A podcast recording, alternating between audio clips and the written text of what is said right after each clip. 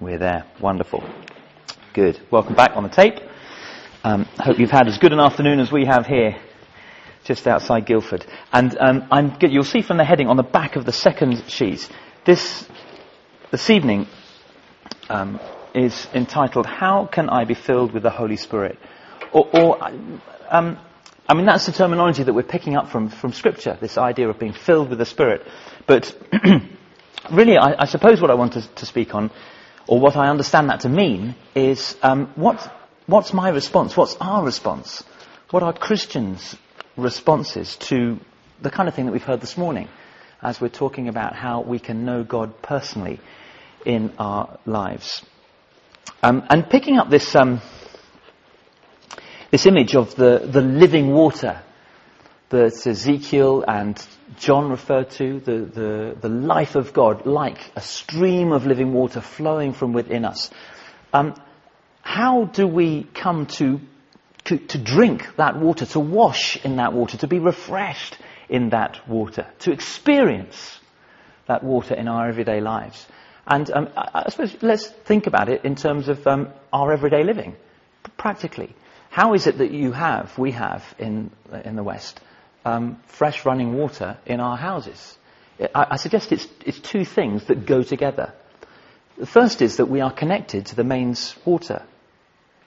So there's a connection to the mains water, which enables, secondly, a supply of water into our houses.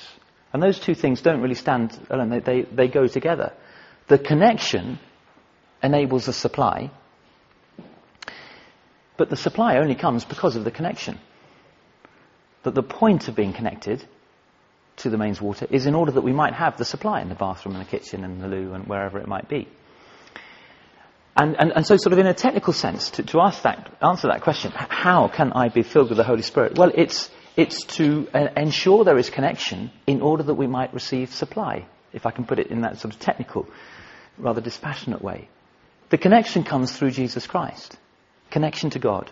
I, I cannot, I, can, I, I, can't do it in my own strength. I, I should, I'll only just, I'll work harder and never be sure that I've done enough. It, I just have to recognize it, it's grace and gift.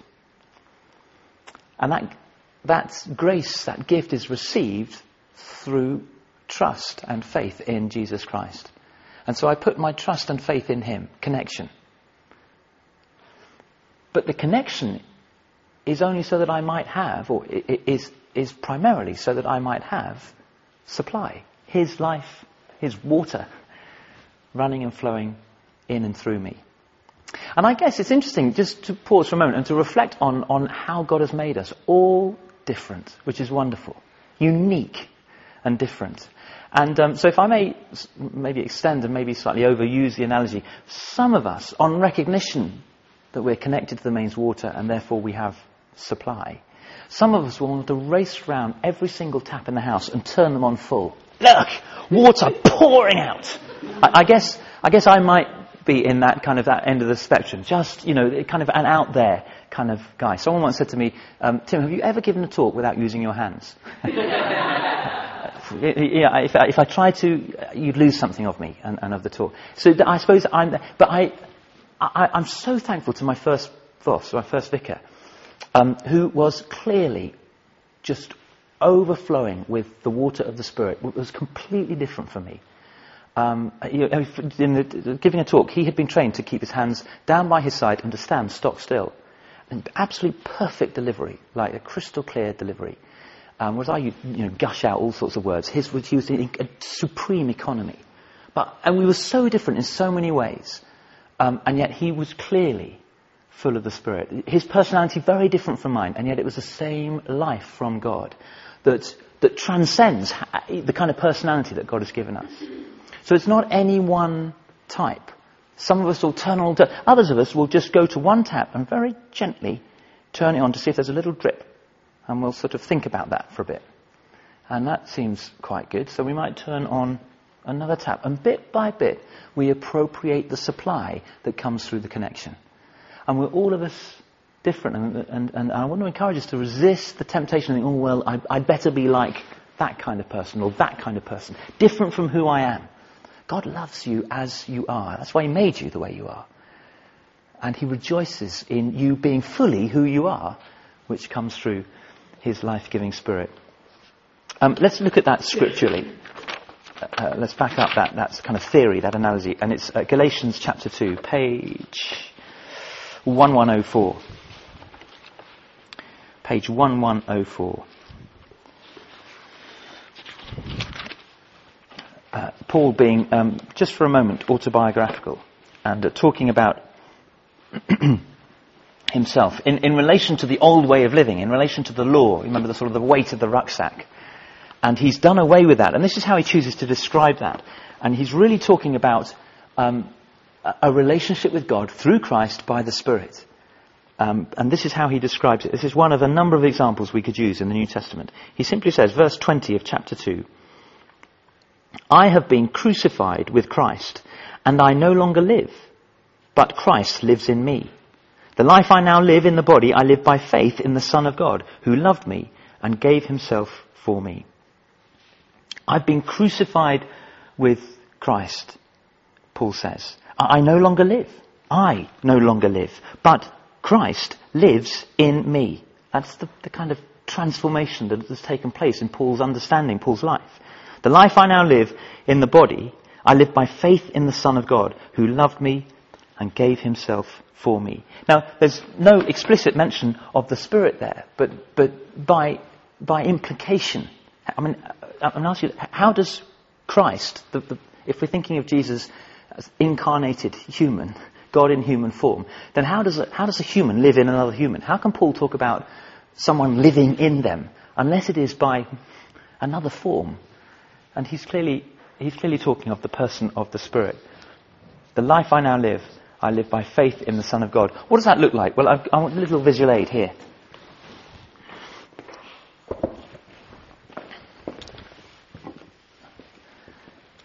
Um, so a bowl of water, which I hope you can all see. And the sponge. Um, and uh, for, for a number of us, maybe, when we, when we first sort of became aware and conscious of Christian things, we were like this sponge, here we are, living my life perfectly okay. Um, and I come into to contact, maybe sort of Christmas or Easter, or uh, someone moved into the office or the neighbourhood uh, who was um, uh, clearly a, a, in a personal relationship with God through Jesus Christ. They, there was something about them. And you kind of come in contact with them. But a bit like that sponge, you know, we, we actually, we, it, it's only really molecular contact that we want. I mean, if, if we want to really keep ourselves as, as, as, as, as distinct as we can, and we just, you know, come away again, and it all, it'll all just run off, and that's great. Phew. And I got away with it. now, what Paul is saying here is, is it, there's, there's, actually there's this transformation that takes place until the sponge can truly be what this sponge is meant to be, filled with water. Uh, and so, with that verse in mind, th- this, is, this is what's happening. I have been crucified with Christ. In other words, the sponge goes in the water. But if I just pause it there and take it out again, actually, although there's quite a bit more, it, it's, quite, it's still quite dry on the top. Um, so, although the sponge was in the water, actually there's a, there's a kind of two-stage thing that happens at the same time, a synonymous thing. I've been crucified with Christ, and I live no longer I, but, but Christ lives in me. Sponge in water and water in sponge. So that the life I now live is not precariously perched on the surface. The life I now live is baptized, immersed, overwhelmed. The life I now live is by faith in the Son of God who loved me and gave himself for me. Sponge in water, I've been crucified to Christ. I commit myself to Christ. Connection water in sponge, synonymous, I mean, you could see it happening actually, is, is Christ living in me, being filled with the Spirit, supply. So that as a Christian, I, I go from that uh, infilling experience, if you like, and I go into the place of work, or I go and have coffee with my neighbour, or I, I'm dealing with my children, or wherever it is, and I'm just leaking God. As we'll see later on, you see, we, we are kind of leaky vessels, this side of our perfection, this side of the, the, the time when God will, will complete our redemption and restoration. We do leak. And so, as we'll come to see, actually, we need to just come back and soak again. But you, you notice, look, look, after that initial immersion in Christ, Actually, the, the infilling is, I don't have to squeeze. I just gently prod. And the water fills the sponge again so that I go to work on Monday morning and uh, I just leak God, His presence, wherever He calls me to be. Oops. Um, yep, I was nearly leaking God all over this antique. Let's just leave that there. Now, the only, uh, like a lot of analogies, uh, they fall short because that sponge is not a living being. Um, actually, in, in, the natural, in the natural, I suppose sponges are living things, aren't they? But um, I, I, wouldn't expect and anticipate to have a relationship with a sponge. But in, it, we, there is clearly this anticipation that we can relate to God. We can get to know God. You're right, Sean. I'll resist any comments. So the question, I guess, the question in terms of how can I be filled with the Spirit, how can I get to know God is, well, well where are you in terms of your relationship with God? Where, where would you say you are? Um, balanced on top of the water, maybe nowhere near the water. Um, contemplating, immersing yourself. Contemplating what it might be for God to invade me, as it were, and to fill me so that I'm, I'm just full to overflowing with Him. Where, where are you? And I guess following on from that question, where are you in terms of your relationship with God? What is it that you've discovered of Jesus Christ? What have you learned of what He's done for you to make a relationship with Him possible? The next question is, what's the next step? What's the next step? I was thinking about, um, you know, when I first encountered Jo, who's now my wife but I met her at, um, at university. And um, I, I fairly quickly, I knew that actually to have some kind of connection with her would, would be quite a nice thing. Um, so I just, that's, that's the next, I'd quite like to, you know, establish some kind of connection. So you, you know, I contrived to just happen to be in the same place as she was. Um, you know, of all the coffee bars on campus, oh, oh, oh I'm in the same one as you. the fact that for days I've been casing the whole thing. Where does she go? What time's she there? Um, uh, and so a, a, relationship, and then I think, well, then, and then you begin to imagine in any kind of relationship, not necessarily a romantic relationship, in any kind of, you know, like a, you're thinking about a, a, move in your business or an acquisition or something. You'd be, well, what would it be? What would life be like? How would it be different? There might be some some costs. But, uh, but are they outweighed by the benefits? What, what would it be like if I, I ventured on the next stage? What, what if I, um, you know, her out? What if we had a bit of time together? And if we had time together in a kind of, you know, dating relationship, I mean, could this get quite serious? Do we begin to mention the M word? And, uh, and so it goes on. What would it be like to be living with this person forever? Can I imagine that? And bit by bit, as I got to know Jo, I thought, yeah, actually, that would be fantastic. I mean, could I live without Jo? Yes, but do I want to? No. Um, and so, as you, as you begin that, uh, uh, allow yourself to begin to think in that way, you tiptoe towards covenant. And it's, it's the same with, with God in a sense. And what do I know of God? What have I been learning about God? About His goodness and His love that while we don't even know about him, he's reaching out to us, longing for us to be full of his life, so that we become even more alive. Free from fear, free from worry or concern, free from the things that so often inhibit us, free to be who he's called us to be. So where are you with God and what's the next step? I want to suggest, let's look at this uh, next scripture in Ephesians chapter 5. The next step actually is to follow a command of God. Given by Paul in his letter to the Ephesians, page 1111, Ephesians chapter 5.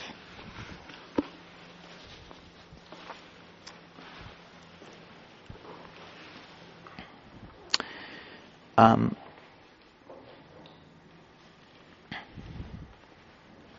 oh, oh no, I'm looking at the wrong chapter, sorry. Chapter 5. I was looking at chapter 4. Here we are. Um, Let's go from verse 18. Paul says to the Ephesians, don't get drunk on wine, which leads to debauchery.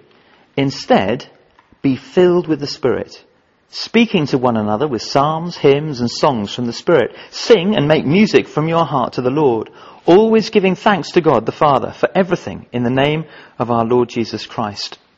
Submit to one another out of reverence for Christ. And I read that whole bit, even though the, the kind of the command there is in the first verse that we read at 18, be filled with the Spirit. Because in the original um, Greek language in which this was written, it's all one sentence down to verse 21. And what you've got here, let me just give you a little bit on the construction. You've got a command, an imperative, be filled. That's an, that's an order. And then there are four other verbs that follow and hang off that. If that command is like a hook, then there are four verbs that hang off that hook, and they're all participles. In other words, they're the result of the command. Um, and they are speaking in verse 19, singing, or what it's, it's, put as sing in the English, but actually it's a participle, singing and, and making music, um, giving thanks, verse 20, and submitting to one another in verse 21. So the, the hook, the command, is be filled with the Spirit, and the result of that is speaking to one another, singing and making music to the Lord, giving thanks to God the Father, and submitting to one another. And that's what Paul commands of us. So just to look at that, that imperative and to flesh that out, it is, it is a present imperative passive, which means present is in the present tense, it's, so it's ongoing. You, you could translate that, go on being filled. Uh, be filled sounds like um, it's in the past tense, and then there's a, a one-off event. Done that, tick tick, got the t-shirt, move on. But it's present. In other words, it's, it's go on being filled. It, it, it's just in recognition that someone will make a snide comment on a Monday morning, uh, that your, your, work will be difficult, or the children will get to you, or you're tired, or whatever. And it's just in recognition that we get dried out. So go on being filled. Um, it's an imperative, which is to say it's a command, it's not an option. Do you remember? It's just like be born again. You must be born again. It's not an option. That's a command. And having been born again of the Spirit of God, to go on being filled. Actually, I mean, it's, a, it's the greatest command. I mean, why wouldn't you want the life of God? it's a bit like saying to, it's a bit like saying to the kids, you must eat that chocolate. okay. Sounds like a good deal if you're telling me. So it's an imperative. And the third thing is it's passive. Uh, in other words, we are in the accusative case. The, we're the object of this filling. It's something we receive. It's not something we can initiate. God is the subject. He fills us with His Spirit, and we are invited or commanded to receive. And just of that, the, the hooks that hang off it, in, in terms of what will this Spirit-filled life look like, two of those things are with reference to, to our human relationships. We'll speak, well, as, um, as Paul puts it, um, psalms, hymns, and songs from the Spirit to one another. Um, I'm not sure how literally we take that, but I think what he's getting at is that we, we will basically speak life and encouragement to one another. If you, if you think of much, many of the sort of contents of the, of the, songs that we sing, even when they are directed to God or about God, it's encouraging when we do that in the company of others. That's, that's part of the reason why we sing together at church and why I, I love to encourage house groups to um, sing, if only in their hearts, to the Lord, to create space for, for sort of you know, the, the encouragement and exhortation of life. So it encourages one another. That, that I think is what it, Paul is getting at there uh, with the speaking. And the submitting to one another out of reverence for Christ. It's just, it's just a reference to, to putting into practice God first and others second. And then um, maybe we look to ourselves. And if we each serve out of reverence for Christ, each look to serve one another, then, then the body is built up. So, so that's what spirit filled living will, will look like in relation to one another. But look what spirit filled living looks like in relation to God. Singing and making music from our heart to the Lord. Worship. Devotion. Whether spoken, actually, in, in practical terms, it's, it's not um, all the time that we have resource to music or musicians. But it's, it's that sense of the, the, the heart making play, uh, our, our, insides rejoicing, even if in a spoken sense. And uh, look at verse 20 giving thanks to God the Father, gratitude. Um, demonstrating that it isn't all down to us, but we recognize the grace, the generosity, uh, and the love of the Father who's given us so much. And so, by way of response, we, we sing and worship and make music to Him. That's singing and giving thanks. I often think it is a mark of the, of the Spirit. I, I, it, always, it does amuse me that in the prayer book, um, I think you can find little instructions to the congregation uh, and the minister from time to time in the services. And I think it's in the prayer book that um, it's, it's written in one of the services, Hallelujah. And then in brackets it says, may be said twice after Easter.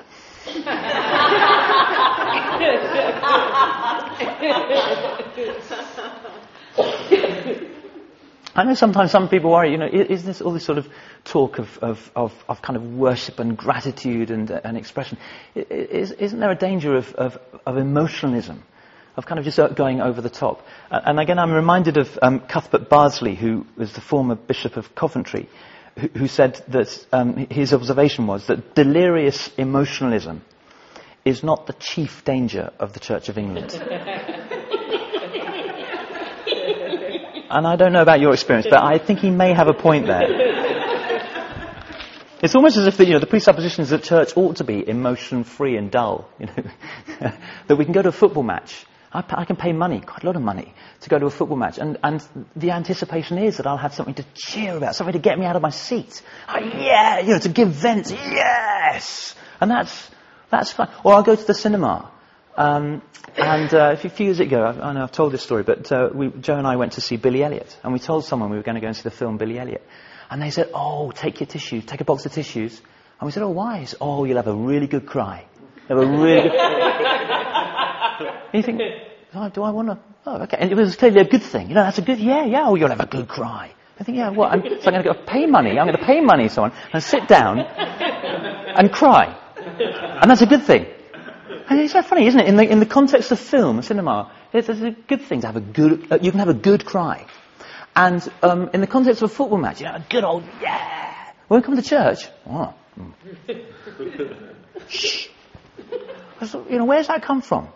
If, if, if, that isn't actually something of the devil. I mean, if you were the devil wanting to rob Christians of their inheritance and rob Christians of everything that they have, wouldn't you convince them that you've got to be really quiet in church? I, now, I know, I know there is something of the awe and the reverence, and I know we could probably do with a lot more reverent silence in church from time to time. But I wonder too whether we haven't lost something of the sheer joy and exhilaration of knowing God and His life in us by His Spirit. So how? How? How? Um, let's turn. Our final reference is in Luke. Luke's Gospel and this is on page 984.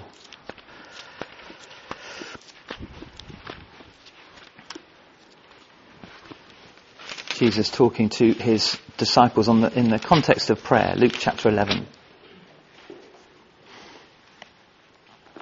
And uh, he's taught them a kind of template for prayer, which we know as the Lord's Prayer.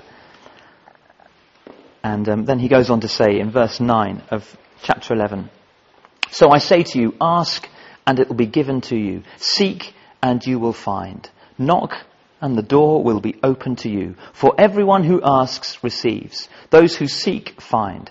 And to those who knock, the door will be opened.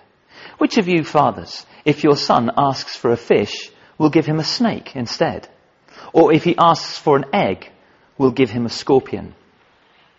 I guess there's a little bit of sort of cultural translation that needs to take place, and we fully appreciate Jesus' examples there. I don't know, when, was the last time your boys asked for an egg? Know, daddy, daddy, please, of all, all the things I want for my birthday, please, please, an egg, an egg! Oh! Uh, but y- you can make the translation. If you then, though you are evil, Jesus says, know how to give good gifts to your children, how much more will your Father in heaven give the Holy Spirit to those who ask him? How can I be filled with the Spirit? How can I be filled with this life giving water? How can I know God and be overwhelmed by Him? As the sponge overwhelmed by the water. And the simple answer is, verse 13 at the end there, ask. Ask him. James says, You do not have because you do not ask. So we ask. I think the question to ask really is, is not how can I be filled, but actually, what's preventing me being filled? Because, because God loves to give. You see, Jesus knows that we, we struggle with this. So he, you see how he repeats himself. Ask and it will be given. Seek and you will find. Knock and the door will be opened to you. That's three ways of saying the same thing. But he knows actually we struggle with this. He must have had the British in mind, I think. Well, I'll. Oh, after you. Oh, well. So, so he kind of repeats it. For everyone who asks receives. Those who seek find. And those who knock, the door will be open. That's six ways of saying exactly the same thing. Because he longs for us to receive. So what is preventing us?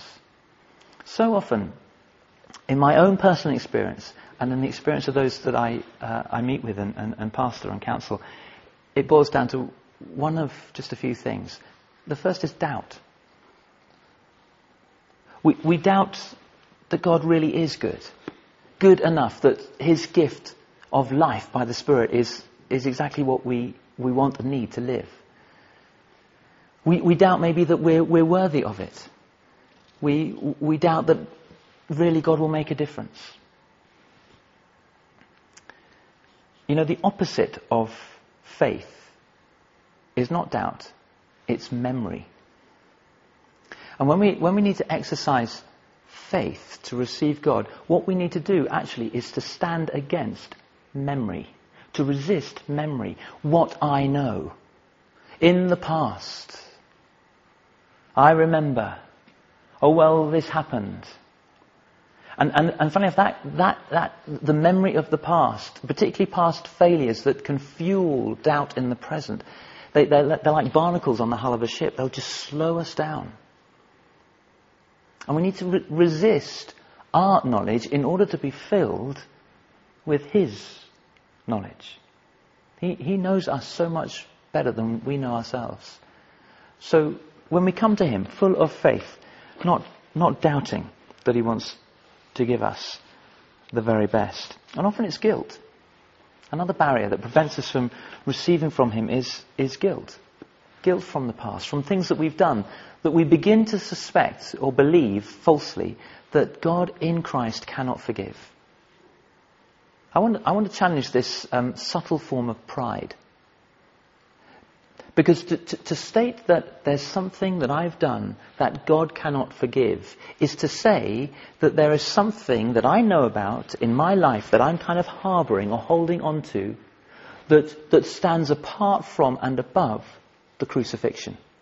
And that when God acted in this universal redemption plan to, to deal with the whole of human sin, yet he did that apart from my little thing here you see how subtly that is actually a form of pride. So I'm going to put myself apart from the God of the whole universe who knows what he's doing, past, present, and future. That I don't believe that Christ's work on the cross is sufficient to deal with whatever it is that I'm holding on to. And all the while that's the case, there can't be connection with God through Christ, and there can't be supply. And we just need to trust God at His word. And Jesus, the work of Jesus on the cross, that He died for all people and for all our sin. Whatever it is that we might have put in the way of a relationship with God. Guilt. I was talking to someone the other day, and um, I'd been preaching on the uh, prodigal son, and I was just talking and I said, you know, do, how, do, you, do you sort of do you picture yourself? Can you picture yourself in that, in that story that Jesus told? And this person said, uh, oh yes, yeah.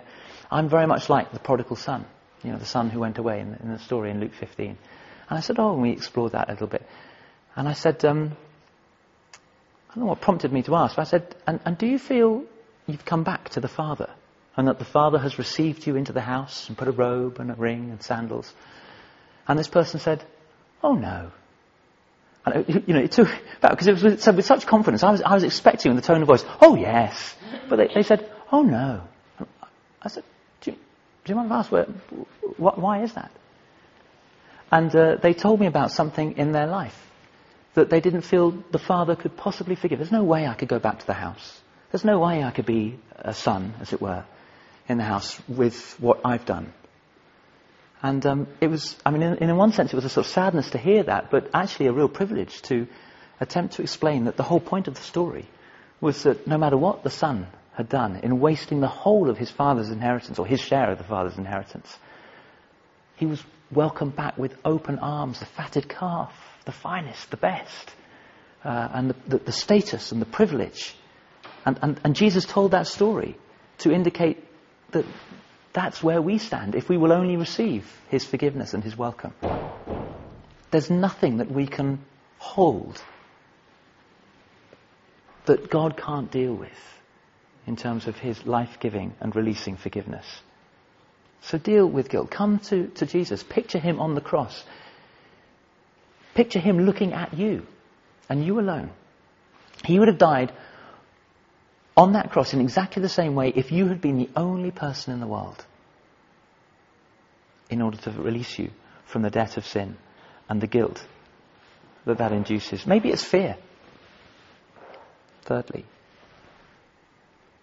do I, do I have to be filled with the Spirit? Do I have to be a sponge immersed in the water? Do I have to receive a water supply in the house of my life? Do you know, the honest answer to that is no, you don't. You could be connected to the mains.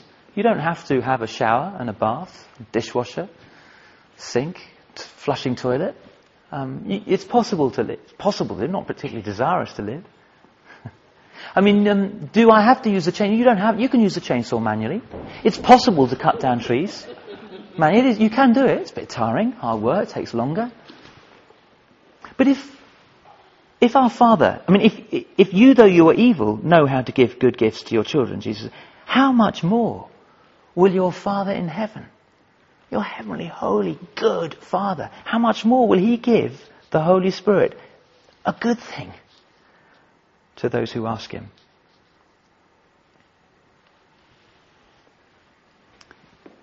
God loves you. God believes in you. He believes in you more than you believe yourself in yourself, even in your best moments. He delights in you. Why He created you, to share in, in the joy of relationship with Him. And that joy is made complete as we are filled with His life, His Spirit living inside us. How am I filled with the Spirit as I ask Him? And that's the second thing as I close. It's um, to exercise faith. It's that um, da moment of the little child. Exploring whether he really is or she really is part of the family. How does she know? Well, as he or she steps out. Da da. You've seen these. We've got wonderful visual aids around today. These little ones, don't they? They just they don't stop, you know, um, Daddy, I'm going to, I'm going to, just a few seconds, I'm going to run and launch myself into your arms. Is that okay? Can you, can you take my weight? Will you, will you, are you, are you ready? Have you got time? They just do it. They don't ask. Whoa, launch. I remember actually one of our kids, they were bouncing on the bed, a little, uh, was it Becky, I think it was, bouncing on the bed. And fortunately, I was just aware what she was doing. But she bounced, she was bouncing on the bed like a trampoline, aged whatever, two or three or something.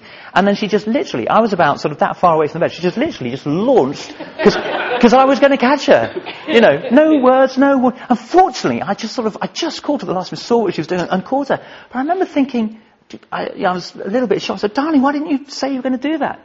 Just didn't occur to her. That's what daddies are for. you know, daddies catch me when I leave. you know. Unless you become like little children. Our Father is waiting for us just to jump into His arms, as it were.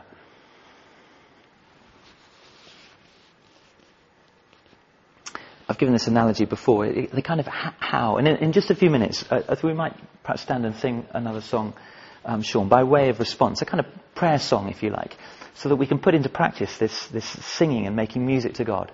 And then perhaps if we remain standing, I'm just going to allow a few moments as we, we close the day um, for us, each in our own way, um, to, to respond to God, to, to hold out our hands, to jump in His arms, to ask for His filling, whatever kind of image or language that you find helpful. But, but um, in terms of what does that actually feel like or look like? What do I do? Um, and this analogy, which again I think I've given before, but insofar as it helps, um, surfing or, or bodyboarding. Do, do, you know what I mean? Have you sort of uh, had a go at bodyboarding? or surfing? I can't do the surfing. I, I, keep falling off, so I'll just content with bodyboarding. But you know, the, the idea is, um, actually, it's interesting. You start off in your own strength. You, you lie on a board in the sea, and um, you kind of point the board towards the shore, and you look behind, and you, you wait for the wave to form. And, and to, to begin to get going, there's, there's, there's sort of something that we do. We have to sort of paddle. We start on our own strength. But it's so unsatisfying just to get into shore on your own strength. it's so unsatisfying to feel the wave kind of lift and, uh, and you're just left there bobbing. You, you kind of know that isn't the point, although, of, yeah. But actually being on a board in the sea in my own strength isn't it. Um, and there comes that moment, isn't there? And again, I remember with the, with the guys, when they first learnt what it was to catch the wave. And, and, and there's fear. Ah, but let's be honest, there is an element, as we, as we kind of step out and ask, you know, we, the, the sort of independent aspect of the sponge of our lives, we've been used just to sitting on the water. And so as, as, as we kind of step out and say, well, okay, God, come and fill me. I'll be honest with you, that's risk. I, that's risk, because subconsciously or consciously you're thinking, what am I going to say to my husband or wife or, or um, close friends or flatmates or what, what will this mean at work next week or in church um, uh, or in my house group or uh, there are implications and uh, and it's the same with the kids. When I had them on the board and the, and the wave's coming, it's coming, it's coming, and you kind of give them a little launch. And, and, and that point of catch, when they, it ceases in their own strength and the power of the wave takes them. I remember it was Emma particularly. I remember because she's got quite an expressive face. It was, oh, you know, exciting, exciting. And then she suddenly felt that thing, and I remember she went, huh? I was that frozen sort of, sort of ah! I've never had this before. Quickly followed by squeals of delight as she just giggled her way all the way to the shore. And then we couldn't get her out of the sea. Because once she got it, once she'd learnt what it felt like, and then it was great, well, that was it. She was off. And, and so it is with the infilling of the Spirit, I think, particularly if it's maybe it's the first time that you've consciously asked God, come and immerse me, baptize me, fill me, whatever biblical language and imagery you want to use. That first time, there's that moment of when you'll, you'll sense Him. And you can climb off the board. you know, you can jump, oh, or you can, you can feel the wave of the Spirit, as it were, and, and surf Him.